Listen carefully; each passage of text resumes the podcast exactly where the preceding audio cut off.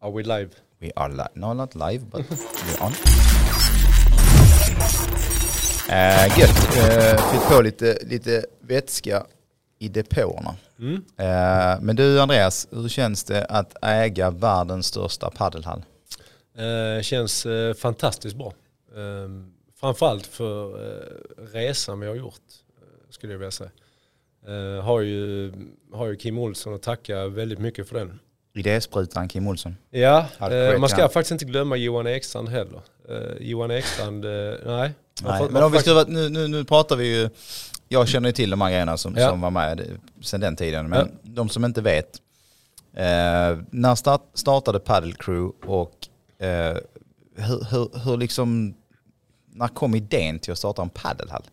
Alltså idén kom egentligen för eh, när jag lärde känna Kim. Eh, så jobbade, jobbade han på Sluta Gräv. Eh, han hade det och han hade en byggfirma. Eh, samtidigt som han jobbade, jobbade på Sluta Gräv. Så att, det föll sig så att Håkan Liljekvist och jag kände varandra lite grann sen innan. Jag bodde i USA och jag ringde Håkan Liljekvist och sa jag behöver bygga om mitt hus. Så sa han okej Kim Olsson kan göra det. Med sitt Slottshöjden bygg då på den tiden. Ja. Så att han, han byggde om mitt hus. Vi satte in en, byggde igen ett plan i huset. Och det blev jättebra. Och sen lärde vi känna varandra, jag hoppade in och slutade gräv. Eh, Och sen så på sommaren när jag var hemma så var vi uppe hos Mattsson och spelade. Eh, Var det första gången du testade? Det var första gången jag testade. Och jag tyckte det var så jävla roligt. Och sen började idén födas att okej, ska vi inte bygga en riktig hall? All respekt för Mattsson, men ska vi inte bygga en riktig hall där vi kan spela? För att det börjar bli mycket folk som spelar där uppe och vi vill ha något riktigt. Så vi var nere, vi var, letade lokaler i hela Helsingborg. Vi hittade en lokal nere i hamnen som vi skulle ha först, där vi kunde trycka in tre banor, lite så här hipp som haps. Där vi kunde ha, vi tänkte, men detta är egentligen bara för oss själva. Så vi kan spela. Ja, bra, bra takhöjd och vi kunde ha utspring. Eh, och det var riktigt nära att vi skrev på. Det ligger liksom nere i hamnen, du hade liksom en bastu där med utsikt över havet. Det var jävligt bra. Mm. Eh, sorry. Eh, Drop the mic. Drop the mic. Eh, Men sen var Kim eh, inne på ett annat ärende och tittade på grejer med Sluta Gräv och Slottshöjden och sådär och gick förbi den här hallen, Katenas hall nere, i, nere på Rännarbanan. Och han bara så, här ska vi bygga padel. Men vad var det då? Det, det var Det ingenting var då. ingenting, det var ett höglager som stod tomt. Eh, Så att, och Kim ringde mig och vi började prata och sen så då helt plötsligt fanns Johan där också. Johan var med från början också. Eh, Och vi bara, men här kör vi. Vi kör här och man kom in i den här lokalen, den är rätt stor. Första Den lokalen. är väldigt stor. Så bara, vad fan, vad fan ska vi göra? Ja, men vi, bygger, vi bygger fem padelbanor. Och sen så bygger vi beachvolleyboll på bortre sidan. Eh, och byggde en av världens bästa beachvolleyboll inomhushallar.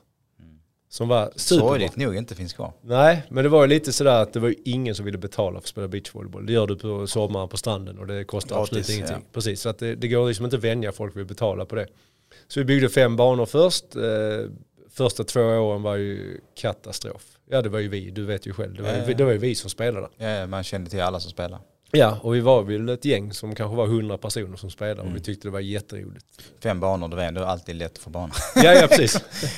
Det fanns ju ingenting. Alltså det Nej. fanns ju inget annat. Och sen så började jag då, tänkte vi okej vi måste hitta på något. Vi måste börja liksom dra igång evenemang. Vi måste dra igång eh, Facebook-sidor. Vi måste dra igång alla de här grejerna så att folk kan börja spela. För att ofta var det så att någon själv ville spela, man hade ingen att spela med.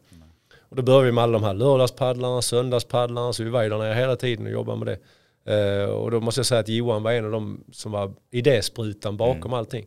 Absolut, Ja, han var ju alltid i hallen. och- Jätteduktig och ja. var där alltid. Eh, Och sen bara pumpar vi på och sen tror jag det var tredje, fjärde året där det började liksom dra igång ordentligt. Eh, Och då kom vi på den briljanta idén att eh, ut med sanden, bygg tre banor till. Så byggde vi tre banor till, helt plötsligt hade vi åtta banor. Eh, Det började födas ännu mer, nu började liksom Helsingborg gå igång ordentligt. Eh, Och det var då Kim sa att vi måste bygga fler banor. Så jag bara okej. Så byggde vi bana 10-11 och det blev jättebra. Och sen gick det något år till och det var ju då när andra började bygga hallar i Helsingborg också. Eh, och då, då var då Kim sa vi bygger sex banor till. Så sa jag, du är inte klok. De andra ska ju bygga banor. Ja, De andra bygger ju hallar, det kommer fler hallar i Helsingborg. Det spelar ingen roll, så vi måste ha någonstans där folk kan boka. det kan inte vara fullt i vår hall. Hellre att det står en, hall, eh, en bana tom. Mm. Vi måste bygga sex banor till och jag var helt emot det. Det hade vi gjort oss av med Johan på den tiden. Ja men precis, Eh, och Alexander Nede var också med lite Ja. runda. eh, Ja, och André i- Hagberg var också med. Ja exakt, André kom in där lite så men, Ja. men i det stora hela så är det ju du och Kim som har varit med från starten och det är ni som har varit med i utvecklingen Ja, framförallt av, av det, det idag. Ja, och verkligen få igång eh, bussen och verkligen få igång allting och sen då trycka på i resten av Sverige med, med banor som andra då byggde. Men du sa nej till det här. Kim Jag, sa jag ja. sa nej vi kan inte bygga fler så då sa Kim bara rent ut, då bygger jag dem själv. Mm. Jag bygger dem själv så får du hyra dem av mig. Du får boka gå in på matchen. Så jag bara nej okej, ja men okej jag är med på det då. Vi bygger sex banor till. Eh, och då byggde vi sex banor och helt plötsligt så var det ju fullt på alla banor. Hur många banor har vi då om du byggt Då 60 hade då? vi eh, 16, nej 17. 17 banor. Eh, och sen så byggde vi på med tre utebanor. De kom ganska sent. Eh, vi såg inte riktigt någon ekonomi i det utan det är mer bara en service för spelarna. Ja. Vill de spela ute så ska de spela ute. Jo, inte i Spanien. Nej, och, och det har ju rullat på eh, och vi har ju blivit, vi var ju, massa gånger var vi ju störst. Mm. Men till slut så var det ju andra som byggde fler banor och, eh, och sen då så kom ju Padel United in och sa att de ville eh, köpa oss. Eh, tanken var från början att vi skulle gå ihop ett gäng eh, hallägare och eh, då bilda ett stort bolag som vi kunde ta på börsen till slut. Mm. Eh, men då drog sig några ut, Padel United drog sig ur och då kunde vi inte göra det själv. Och då sa vi det är inte bättre att ni köper oss så vi kan göra någonting ihop. För vi vill fortfarande, vi vill fortfarande utveckla padden. Ja. Eh, och då har vi ju lyckats med där nere med alla de här akademierna och träningarna och spanjorerna som är här hela tiden. Jag vet inte hur många spanjorer vi har. Jag ser nya spanjorer varje dag. Ja, ja, absolut. Och det vet ju du som är tränare, de är, de är rätt duktiga. Faktiskt. De har koll på läget. Ja. Eh, ibland kan man se någon som står och säger fan mus som står där inne. Han kan, han kan ju inte vara så jävla bra tänker man.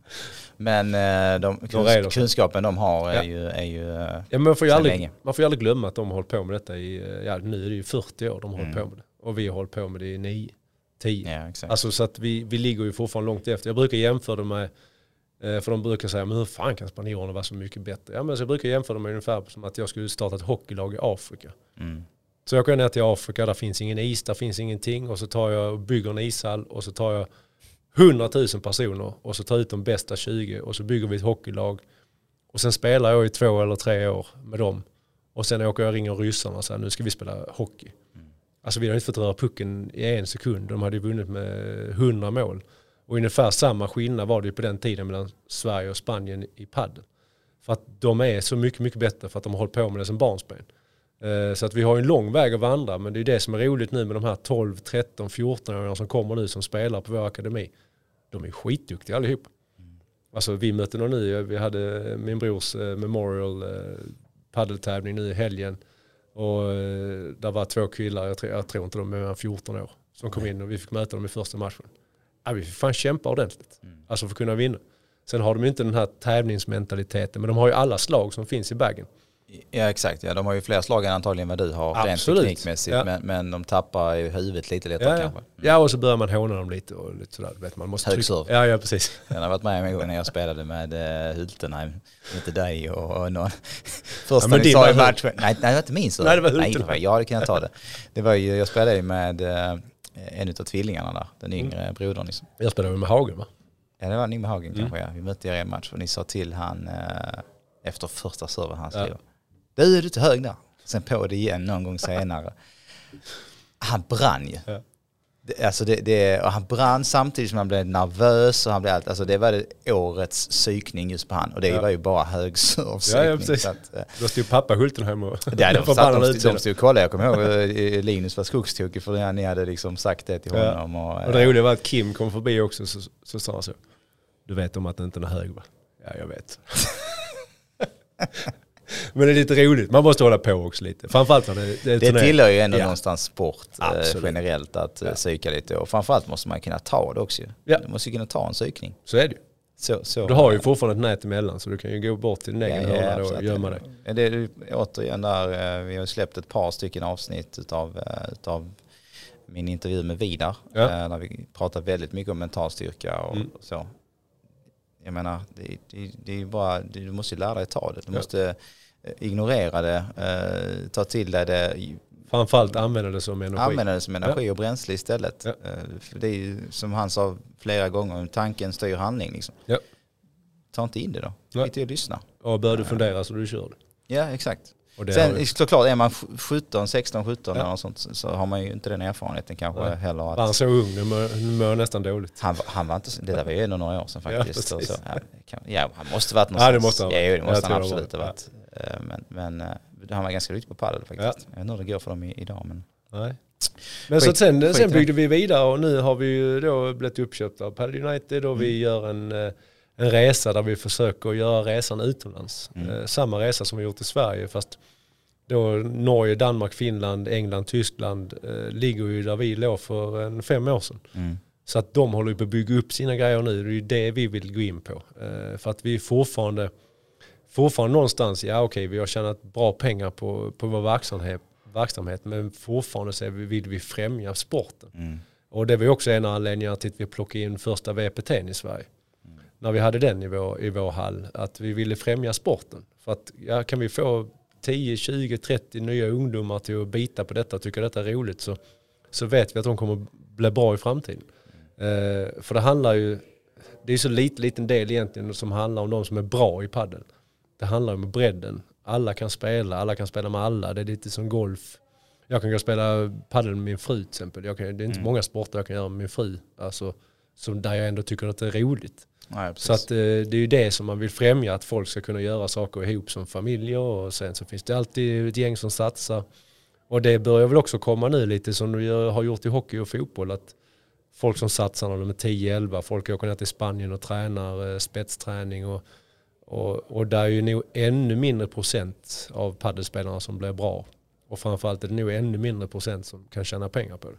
Så man måste vara lite försiktig också hur eh, fort man går framåt och hur, hur bra man vill att sina barn ska bli. För att eh, det går knappt att eh, överleva på det. det Nej men där, där, där händer det också lite grejer. Det, det, du får gärna säga din, din åsikt i det. det. Det startades ju en ny, ny, en ny tour nu. eh, Ja.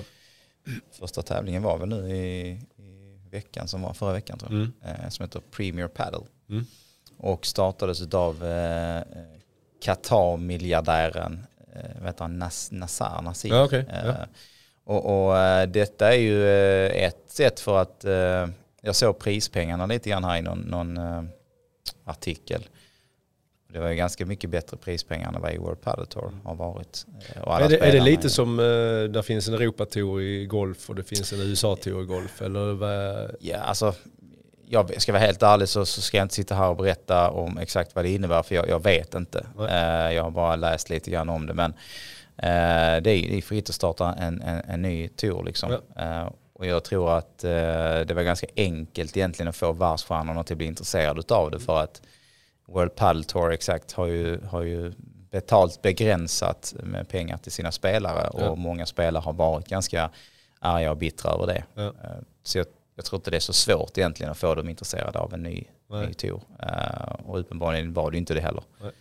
Eh, och det, det, vi får ju se vad som händer med World Padel Tour. Ja. Eh, För oss som har tittat på padel i, i, i många, många år nu så är ju World Padel Tour är ju verkligen någonting som ligger en lite varmt om hjärtat. Ja. För det är det som man upptäckte paddeln på YouTube. absolut. Eh, och man lärde sig mycket och, och, eh, och såg upp framförallt väldigt mycket till de här världsstjärnorna. Mm. Men det, det, den, den lär nog, tror jag i alla fall, kanske försvinna successivt. Ja. Det blir svårt för dem. Och, Jag tror, jag tror någonstans att spanjorerna är ju väldigt tacksamma att sporten har exploderat i Sverige till exempel. För att det finns ett nytt land att jobba i, ett nytt land att tjäna pengar i. Eh, Jag brukar ju jämföra det lite med tennis. Alltså där är, det är ju så otroliga summor i tennisen. Mm. Och på något sätt så är det ju bara för att det är en sån fin publiksport. Och du säljer in det på tv och allt det här och du har sponsorer. Och det är ju en anrik sport, det har ju funnits Mm. ofantligt länge. Eh, I Sverige har vi ju liksom pushat padden nu. Så att nu pushar vi ju padden förbi tennis i Sverige. Det är fler folk som går och kollar på padden i Sverige, i Båstad till exempel, än vad de går och kollar på tennis. mm, ja, ja, För att, för att det är en sjukt rolig publiksport. Mm. Och att det händer grejer hela tiden, lite oväntade saker. Eh, men jag har också, vi måste ju komma till den punkten någon gång i padden också att i tennisen är det ju de topp 100 som kan överleva på, på padden, eller på tennis. Mm. I padden är det inte topp 100 som kan överleva på den. Det är ju liksom topp 30 som kan tjäna pengar Ja. och överleva. Absolut. Framförallt om man kollar från Spanien, Argentina och så. Nu har ju möjligheten blivit enorm för våra svenska spelare. Mm. Inte alla dock, men de som ligger topp fem ungefär, kanske Ja. något sånt. eh, Att få möjligheten att göra, göra det fulltid. Ja men de tjänar ju Ja, mer än de de, tjänar de, som tjänar, mer. de som ligger på 70 på touren. Ja, ja. Alltså det är lite... Ja, du, du behöver inte ens gå till 70 platser. Nej. Jag, jag, jag tror du är uppemot en uh, topp 20 kanske. Ja. Till och med. Men det är också roligt för de har ju fått chansen att kunna livnära sig på sitt, sin hobby. Eh, Ja, och och kunna ha chansen att kunna utvecklas. Ja men exakt, frigöra tid till att träna varje dag, eh, två gånger om dagen minst. Mm. Och, och åka till Spanien och, och få möjligheten att utvecklas där. Ja. Annars hade de ju inte kommit dit de har kommit idag. Nej. Här ser vi ju bara förra veckan här, ja, men just i den här tävlingen så var ju Danne Windahl tillsammans med sin partner Gutierrez eh, Ja. i en åttondel, om inte jag minns fel, mot LeBron och Galan. Ja. Och det är ju eh, roligt. Ja, och han gör absolut inte bort sig. gör en riktigt Nej. bra match. Liksom. Han började lite trevande med ett par bollar men annars så gör han en klockren match. Ja. Har så mycket respekt att han mer eller mindre får inte en lobb på hela matchen. Nej. Av LeBron och Galan. Nej. Vem fan, vem fan trodde det? Nej, för, det eh, när jag såg Danne Windahl spela med Lasse Wahlström i en tävling på PC liksom. Är, det, är det Danne som går Allt framåt eller är det Lasse, Lasse som går bakåt? Jag vet inte. Lasse satsar ju på trä- tränarkarriären. Och Lasse satsar- har en sjuk lobb har han faktiskt. han har, det är han och Simon Lindell. Sveriges bästa lobbare om du kollar på YouTube-klippet där. Ja det är rätt.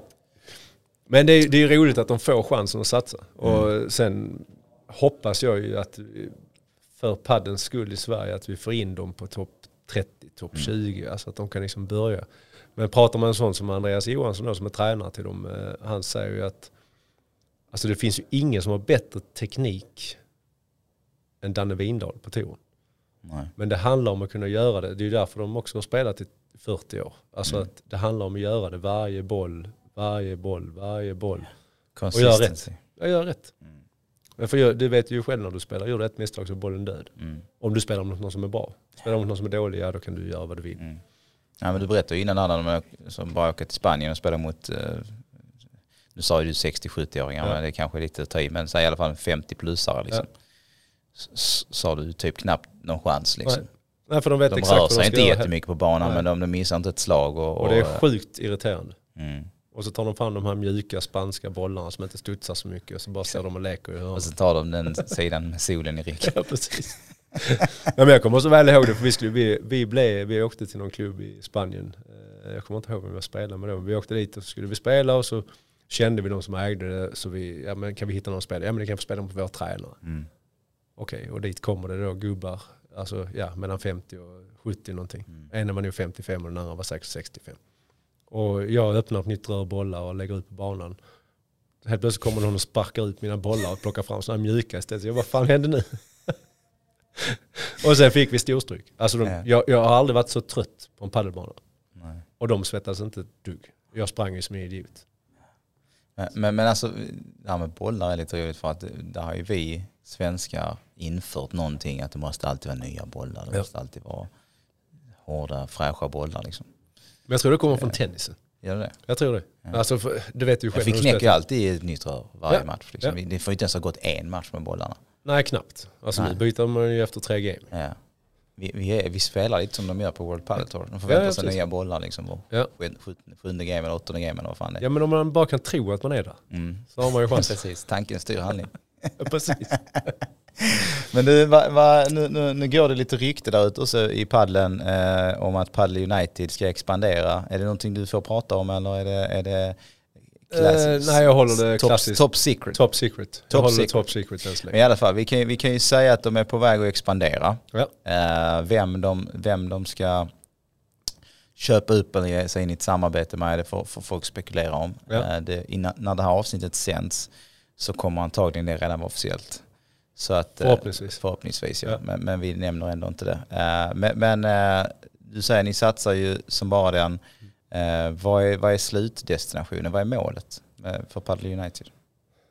Men som vanligt är det vi vill bli, vilket vi alltid har haft vår filosofi, att vi vill bli störst. Mm. Störst och bäst. Alltså, och, Störst, bäst och vackrast brukar man alltid Ja. säga.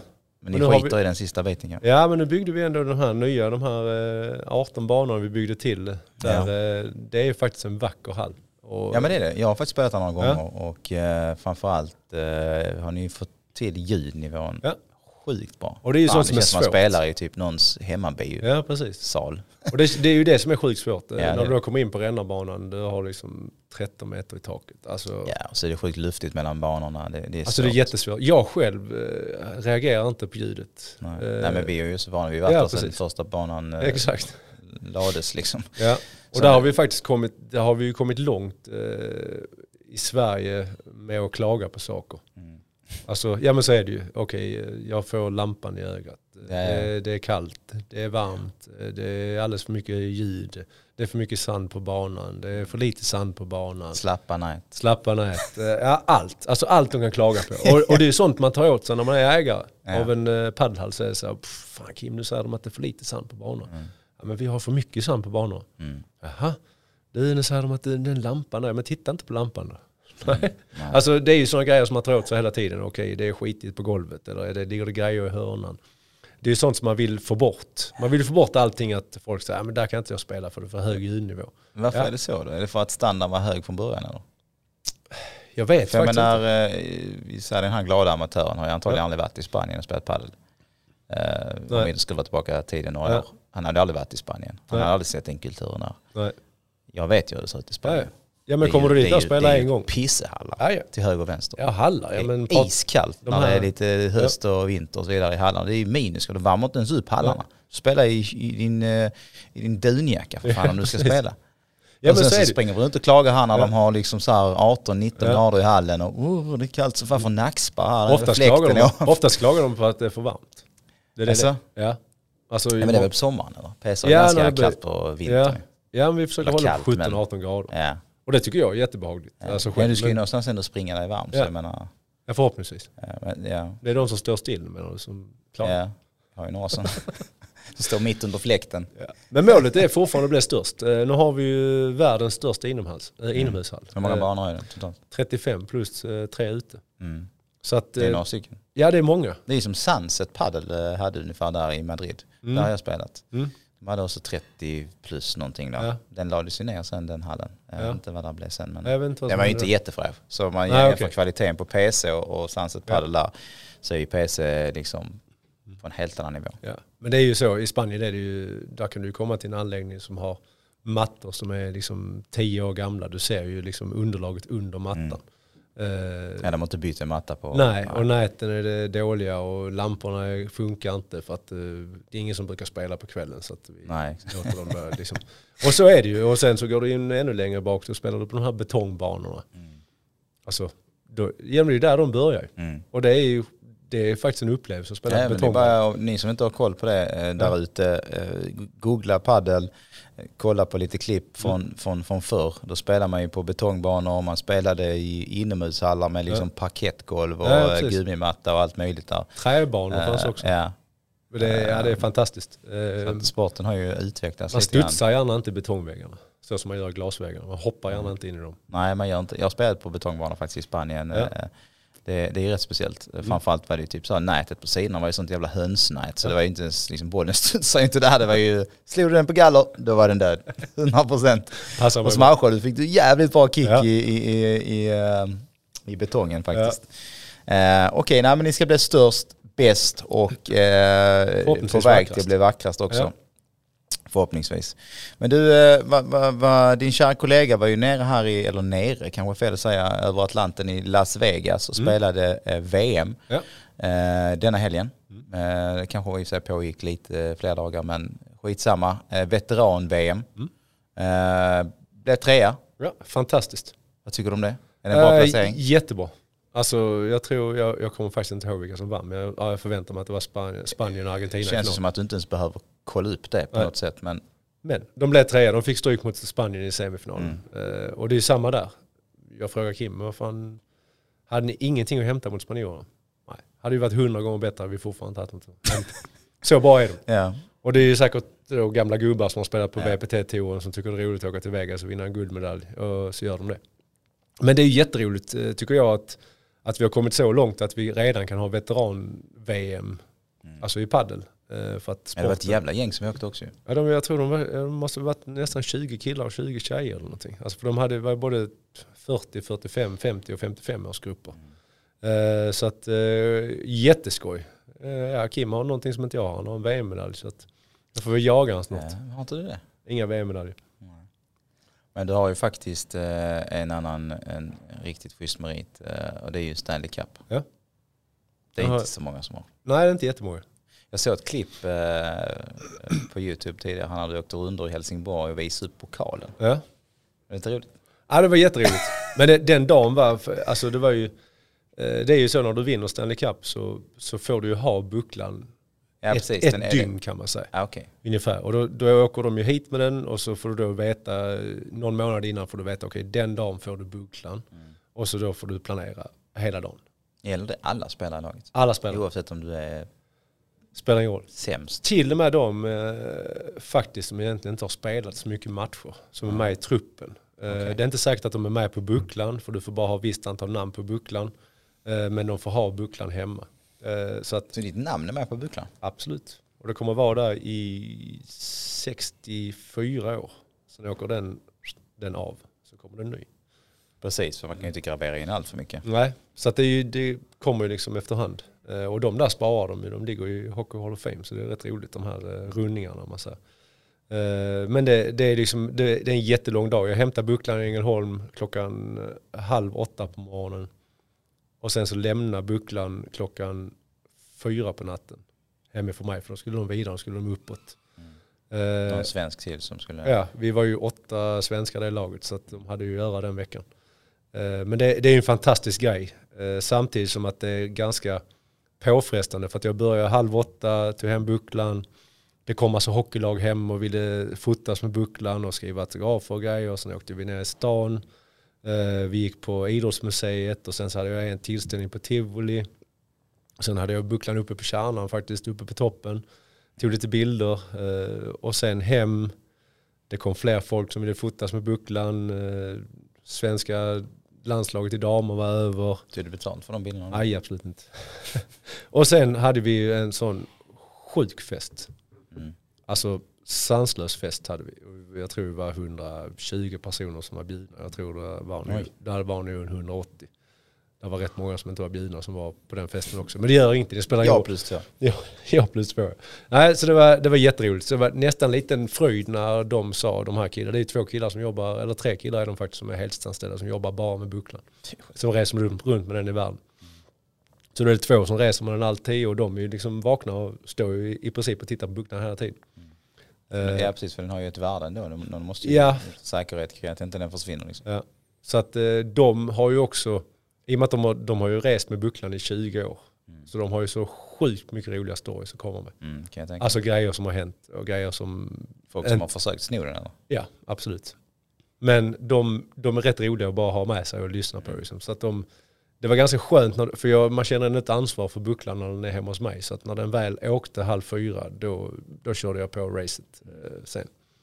Så att den, den eh, festen slutade eh, halv åtta på morgonen. Då sa jag till den sist, eh, Jocke Wollstedt som var över då, jag sa, ah, nu får du fan åka hem, jag orkar Det inte är mer." alltid någon jävel som aldrig går hem. Ja det är roligt, jag tycker det är roligt. men det blev, men det, och sen, alltså det är ju, vinna Stanley Cup, det, det är liksom, det är det absolut största som ska hända mig i min karriär. Ja, det är klart. Eh, och när man kommer till ett sånt lag som Detroit så är det liksom inte frågan om du ska vinna utan frågan är när du ska vinna. För att det är bara det det handlar om. Eh, det var det enda laget som jag hade kommit till som var liksom första dagen på trainingcampen. Okej, vi ska vinna Stanley Cup. Mm. De andra lagen du kom till, okej vi ska gå till slutspel. Eh, helt annan mental inställning. Så att egentligen så var det ju meningen, meningen kan man inte säga, men 2005, mitt första år i Detroit, det, alltså vi var så totalt outstanding i ligan. Så vi hade ju vunnit serien redan eh, vid jul ungefär. Och vi bara seglade igenom, vi satte ett nytt poängrekord och vi var hur bra som helst. Sen åker vi första rundan mot eh, Edmonton Oilers som har kommit in på ett bananskal. Eh, vann sina sista tre matcher för att komma in i slutspelet. och blev överkörd. Mm. Och sen året efter gick vi igen till conference final. Åkte ut mot Anaheim som vann. Tredje året så lyckades vi gå hela vägen. Och när man väl vinner så folk frågar ofta mig, eller de frågar väldigt mycket innan hur, hur det kändes. Det var mer nästan en lättnad. Alltså för att du har liksom legat i bakhuvudet hela tiden. Jag ska vinna, jag ska vinna, jag ska vinna. Och sen när du väl vinner så är det bara pff, äntligen. Nu är det klart. Ja, för man har lite press på sig som, som ett storlag som Detroit kanske. Och Ja. framförallt när det är så mycket stjärnor. Och, Absolut. Och vi hade ju ett fruktansvärt bra lag. Mm. Hade vi. Eh, Ja, alla de stjärnorna som man kan tänka sig. Mm. Så att det, är ju- det var jätteroligt. Och sen då så får du grädde på moset. Du får åka till Vita huset och ta bilder med, med presidenten. Och, Det är typiskt amerikanskt. Ja, och sånt. ja, och det är, det är faktiskt rätt, det är rätt mäktigt det här. För när du landar i Washington och sätter dig på bussen så får inte bussen stanna innan den är inne i Vita husets område. För att de är rädda att folk ska smuggla på bomber och grejer. Ja. Så att jag åker igenom hela Washington med två polisbilar framför, två motorcyklar framför, två polisbilar bakom, två motorcyklar bakom. Så bara åker så här och bara flyttar på allt. Alltså det är ju eh, trafik alltid. Mm. Men på något sätt lyckas de då, som, precis som har du sett den här han som spelar Gud, Jim Carrey. Mm. Han bara flyttar på allt och du bara kör. Så det var en jävlig upplevelse. Eh, Du fick bara vara på en våning i Vita huset för att de vill inte att folk ska veta hur det ser ut där uppe. Och där, du går runt där, du, du är där en hel Bara varit i Vita huset är ju Ja. Sen hade, jag, sen hade jag turen då, så, eh, eller vi hade turen att det var en, det var en säkerhetsvakt som var från Detroit. Så han var ju eld och låga att vi skulle komma dit. Mm. Och han bara, så var jag med Lidström då, han bara, vill ni hänga med och kolla lite där nere i källaren? Bara, Absolut. så ner, så helt plötsligt det en bowlingbana där nere. Aha. Två bowlingbanor, då var det någon president som satte in det för ett gäng allt år. Så jag är nog den enda svensken som har slått en strike i Vita huset. Ja, Det är faktiskt riktigt, riktigt Det tar jag med mig. Du, vem är den bästa hockeyspelaren du har spelat med Med eh, Lidström. och mot? Uh, ja, det är hugget som stuckit. Alltså, Kanske är många. Många ja, det är många. Alltså Lemieux var ju grymt bra. Uh, Sundin var fantastisk. Uh, inte tala om du, nej, har du mött Foppa någon gång? Ja, massa. Eh, han är... Alltså, en grinigare gubbe får man nu fan leta efter. Alltså. Har vi ju sett, i, annars hade han inte ställt upp i alla Mästarnas mästare. Nej. Och så. Men alltså hans, hans när han, han var en helt annan person. Träffade honom utanför isen så var det liksom, ja men jättegod kille. Och, men han var på isen. Du visste också om, körde du över honom i första bytet eller andra bytet så visste du att han skulle, har sett? ja, men så visste du att han skulle komma och ta dig. Alltså, för det kommer han ihåg. Och så kör han. Vi hade jättemånga roliga duster där. Det är rätt mycket historik mellan Detroit och eh, Colorado som han var i då. Eh, massa blodsbad och fighter som har varit förr i tiden som hänger med. Och det var äh, jätteroligt att spela mot han. Och jag fick förmånen att försöka få bort han och Sakic från, Ja, från det- scoresheetet. Ingen jätte... det är ingen jätterolig uppgift men den är jävligt tacksam när man väl lyckas. Ja, verkligen. Det, det ska vara helt ärligt så det, faktiskt när jag startade, när vi startade det här lilla projektet med podden så, så många som frågar mig liksom vad det, vad det, hur den kommer att vara och Ja. vad tanken är liksom. Och jag sa att det, för mig så, så handlar det väldigt mycket om att få hit intressanta människor som har en, har en story liksom. Och eh, kan komma med bra tips och idéer till andra som lyssnar på det. Och sen så har jag sagt hela tiden att min, min, mitt mål och vision med den här eh, podden och, och så, eh, det ska inte ta bort dig som hockeyspelare men det har varit hela tiden just att få hit Peter Forsberg. För han var Ja. för mig i alla fall, han är ju några år, eller nio år, några Ja. år äldre än mig, eh, min absolut största idol när jag var liten. Rent idrottsmässigt liksom. Det var ju, alltså spel, det började redan i, eh, i Lillehammer liksom. Ja. Eh, när jag satt och kollade på det här med min brorsa och han gjorde den här jävla straffen liksom. Jag tror jag var, ni, var det 94? Mm. Så jag var nio år gammal. Men jag minns det så väl. Ja. Och liksom då föddes ju han något sätt, ja, både för mig och för svenska Ja. folket generellt såklart. Men han, han har alltid varit den typen av spelare som jag ville vara. Mm. Nu spelar inte jag hockey, men jag spelar innebandy och andra sporter. Men just det här, som du säger, grinigheten ger aldrig upp, Mm. fightas. Även om han kanske inte var störst i laget så smällde han på Ja. Och, och stod på sig i alla dueller och kamper och så vidare. Han, det var ju, han är ju den som han är känd för att eh, den bästa offensiva tacklaren väl i NHL typ. Man har ju sett många, många klipp från den när det han bara han som- kör över folk. det var han som började med det, det var sjukt obehagligt. Ja. För att det, det bara hände någon, någon gång där för något år till ett annat att han började med det.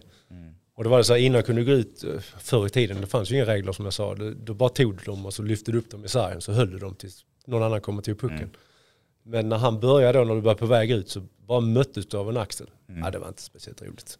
Och du är sjukt effektiv för Ja. han har ju väldigt mycket kraft och fart Ja. när han kommer in. Och det vet jag själv när jag spelar innebandy, jag har mycket kraft och fart. Ja. Så du, även om jag vägde 10 kilo mindre så flyttade jag ju på folk som var mycket större än mig.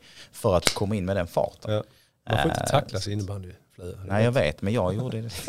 Sen började vi införa regler. Det var därför att jag fick spela innebandy. Nej exakt. Nej men det, det, jag och Vidar pratade om det sist och så här, hur hårt det är idag. Och så han sa det är verkligen från match till match, från Ja. domare till domare. Vissa matcher smäller de på så in i helvete och vi har ju inga skydd. Vi har spelat innebandy längre men vi hade ju inga skydd ju så att Nej. det kan göra rätt ont när någon kommer in med en, s- Ja, ja. ett vasst knä i ditt lår liksom. Det är inte svinskönt ju. Nej. Så att, eh, men absolut, det är lite petigare än vad det är i hockeyn. Ja. Eh, Tråkigt nog faktiskt. Eh. Det är kul när det smäller på. Ja absolut, men det är, alltså, där finns ju sjukt mycket regler i innebandy som jag har ingen aning Vi mötte ju, vi, vi mötte ju med Malmö mötte vi ett eh, elitserielag från, från Malmö, jag kommer inte ihåg vilka de var på den tiden. Alltså jag har aldrig hört en domare vissla så mycket. Nej.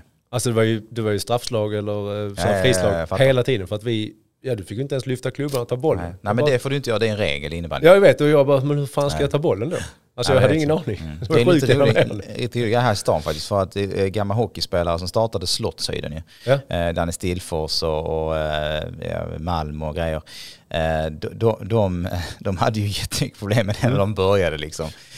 Det bara blåste sig hela tiden för de gjorde alla de här hockeytricksen Ja, ja, på en precis. innebandyplan. Och Ja. det är du får ju inte lyfta Nej. klubban eller sätta den mellan benen Nej på men någon det, jag annan fattar inte hur man tar bollen. ha hög klubba och så Ja. vidare. Det, det, det är ju reglerna liksom. Sen, sen så, så tycker jag ju att, ja men fine absolut, eh, lite små grejer så här, men, men just det här med lite tacklingar och sånt, det, Ja. det är bara kul för publiken att se liksom. Eh, och det är inte så skaderiskfyllt liksom. Nej det är ju om du ramlar över sargen och slår dig Ja, ordentligt. jag har ju sett faktiskt en riktigt, riktigt otäck olycka eh, med en kompis till oss, Tobias Mm. Blixt. Ja.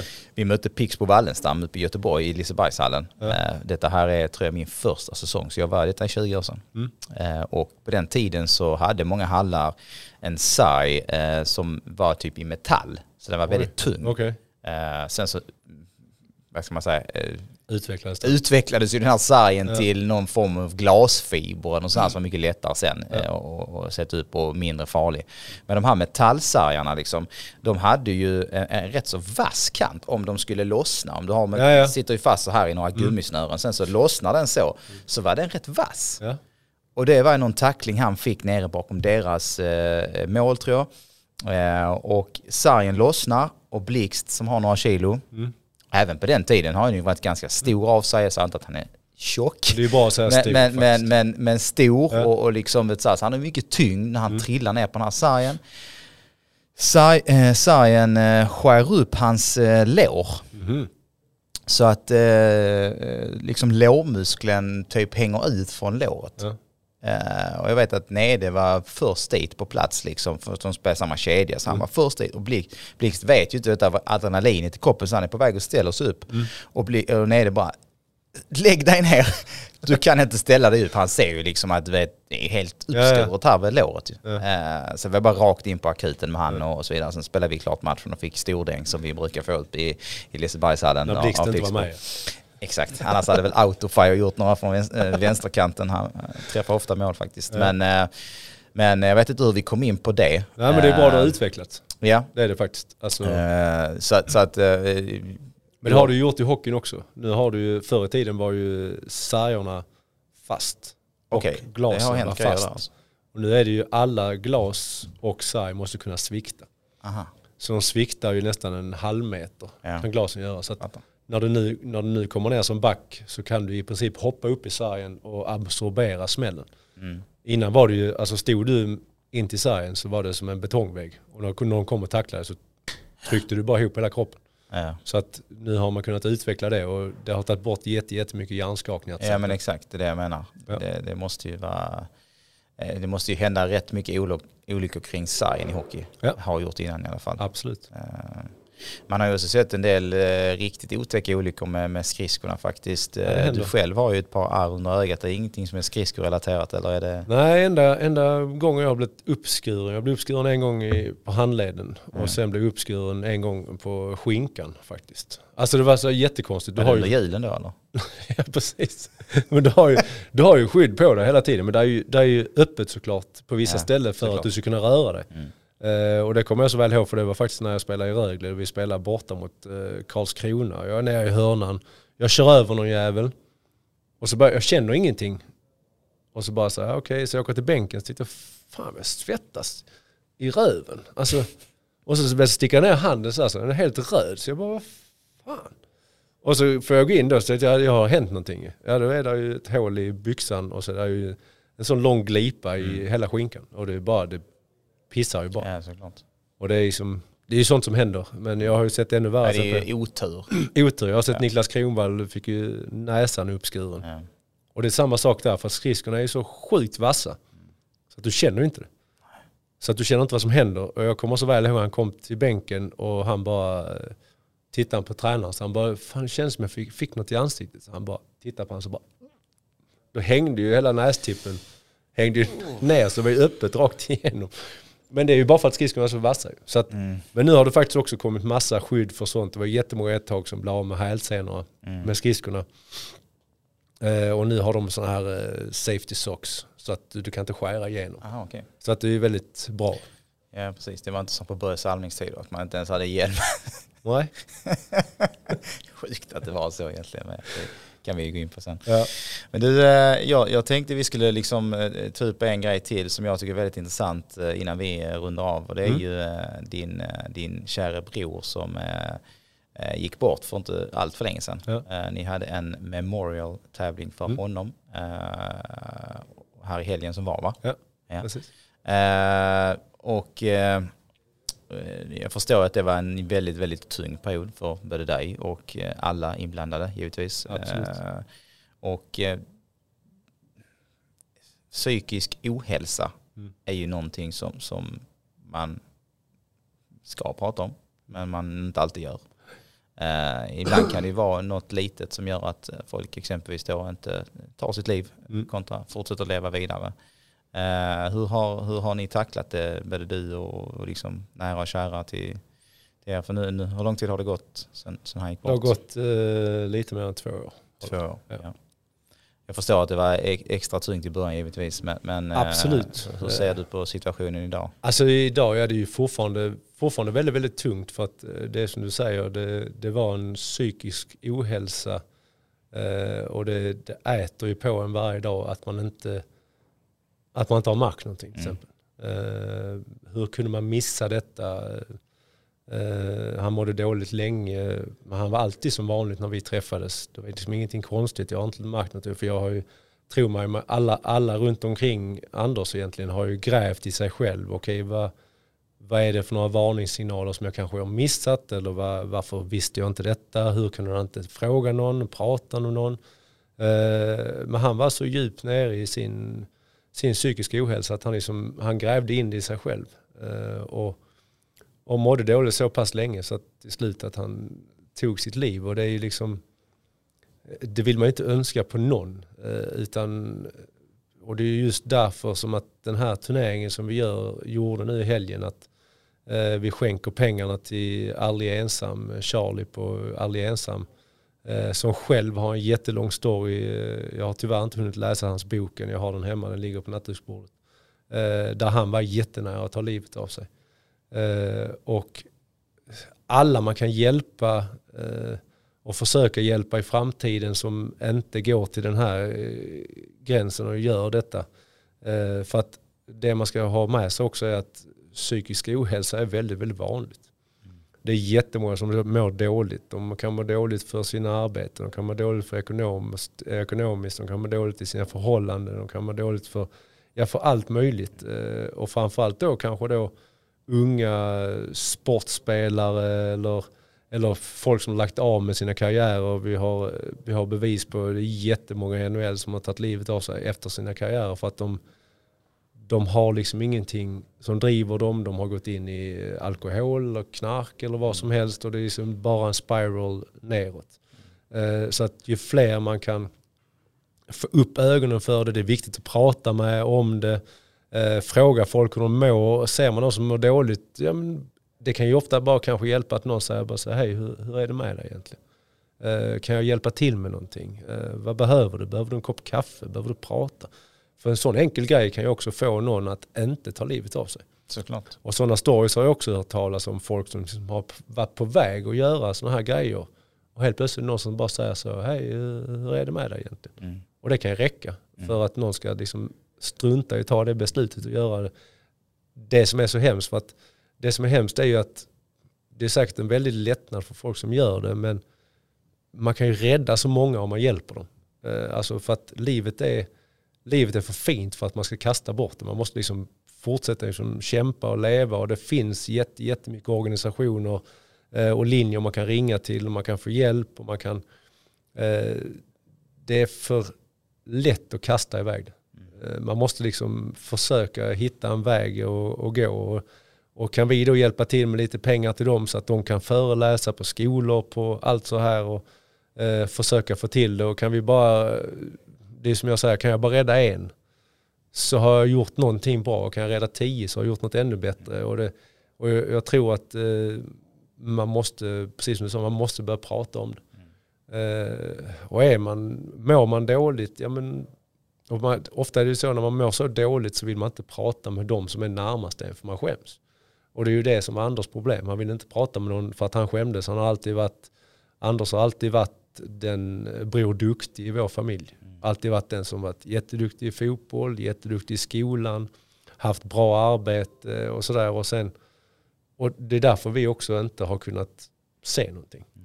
Mm. så att eh, jag är väldigt tacksam för alla som kom ner och ställde upp den här helgen. Eh, jag vet att du själv ville vara där men att mm. du, du hade andra åtagande. Men Eh, och det var ju sån lätt grej för oss egentligen att göra det. Och det är 50 000 som vi skänker till de här aldrig ensamma. Och det är ju perfekt för att då kan han fortsätta med sina grejer.